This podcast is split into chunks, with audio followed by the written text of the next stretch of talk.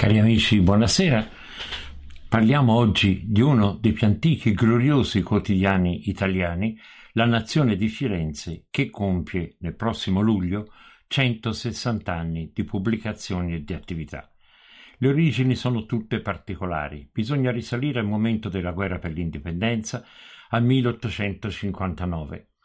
L'Italia è insorta, la Francia e il Regno di Sardegna sono in guerra con l'Austria, la Toscana caccia il Granduca, caccia i Lorena. Ecco, a questo punto c'è la guerra che si interrompe l'11 luglio a Villafranca perché Napoleone, dopo le vittorie Solferino, San Martino, eccetera, liberato la Lombardia, si rende conto che ha innescato involontariamente un movimento di unità nazionale che proprio nella Toscana, che chiede di unirsi al regno di Sardegna di Vittorio Emanuele, eh, ha il suo epicentro, il suo punto nodale.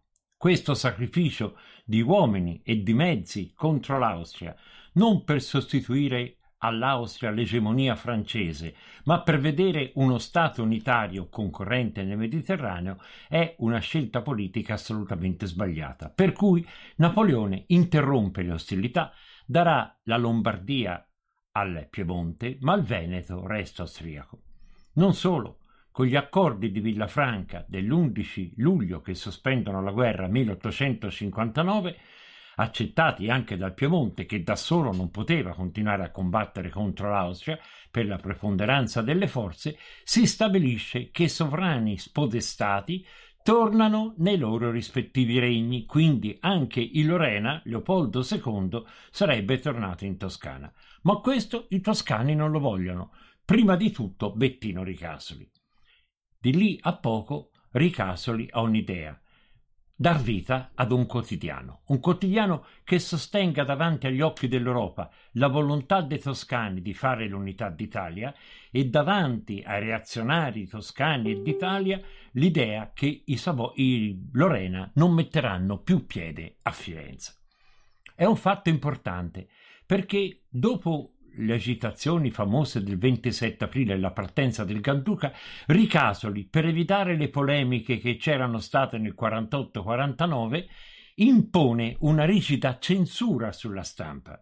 Non c'è la libertà di dar vita ai giornali, perché i giornali significavano discussione, dibattito, polemica, significavano disordine, e invece bisognava mostrare all'Europa che la Toscana, il governo provvisorio, presieduto appunto da Ricasoli, che era dittatore di Toscana, in nome di Vittorio Emanuele, e potevano decidere liberamente e consapevolmente la propria sorte, come farà l'Assemblea toscana nel mese di agosto, proclamando la caduta del Granduca. Allora occorre una reazione diversa, occorre invece discutere, occorre dibattere, occorre far conoscere al mondo che la Toscana decide da sé le proprie sorti e non accetta gli accordi di Villafranca, anche se fatti dalle potenze europee. Di caso li decide praticamente in poche ore. La sera chiama tre amici, che sono Puccioni, Fenzi, D'Ancona, che sarà il primo direttore, e dice domani voglio un quotidiano. In giro di poche ore deve uscire un quotidiano e avrà per titolo La Nazione la nazione, cioè non la Toscana, non l'Emilia, non la Lombardia, ma la nazione, sostanzialmente l'Italia.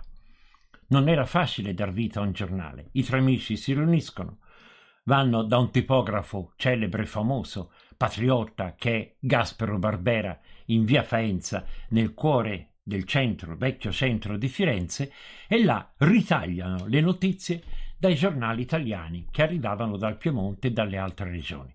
Poi fanno invece un articolo di fondo che, a notte, Ricasoli stesso va in tipografia a leggere. Lo approva. È il 14 luglio quando esce il primo numero della Nazione. In realtà non era il primo numero, perché si erano dimenticati di mettere il numero sul giornale e se ne dimenticheranno per ben tre giorni, finché il 18 luglio apparirà la Nazione numero uno. Quindi in pratica la nazione celebra i suoi 160 anni da quel numero 1, ma diciamo che prima aveva avuto dei numeri zero estremamente importanti, che erano quelli che vanno dal 14 al 18 luglio. numeri nei quali si dibatte un concetto fondamentale e per questo nasce il giornale, l'unità d'Italia. La Toscana unirsi al Regno di Sardegna e quindi portare Vittorio Emanuele al di qua dell'Appennino. E una volta che il Regno di Sardegna avesse varcato l'Appennino, l'unità d'Italia era una cosa fatta. Noi sappiamo passeranno dei mesi difficili, Cavour si dimette dopo gli accordi di Villafranca, tornerà solo a gennaio a capo del governo, riprenderà a tessere la tela con Napoleone III, Napoleone III che non voleva riconoscere l'unità d'Italia e che aveva deciso con l'Austria il ritorno dei sovrani spodestati, escluso la Lombardia, in realtà, siccome non ha raccolto niente, in cambio di Nizza e la Savoia, Nizza e la Savoia passate alla Francia, con grave disappunto di Garibaldi, che come sappiamo era nato a Nizza e vede quindi la sua città natale ceduta alla Francia, diventare territorio francese e questo non lo perdonerà mai a Cavour, ma Cavour fu costretto per avere l'assenso a fare i plebisciti e ad accettare il voto dei toscani, degli emiliani e più tardi anche dei napoletani e siciliani dopo la spedizione dei Mille di arrivare a Toscana. Un giornale quindi moderato,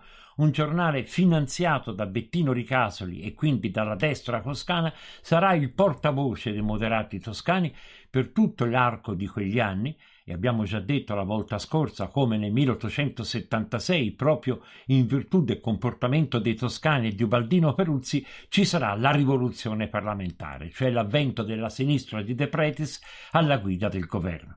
Sarà un giornale tendenzialmente liberal conservatore, non aperto al mondo socialista, sospettoso del mondo cattolico, che sarà in posizione anti-giolittiana, che si adeguerà al ventennio fascista e che poi troverà la nazione del popolo una grande forza nella resistenza e nella ricostruzione del paese.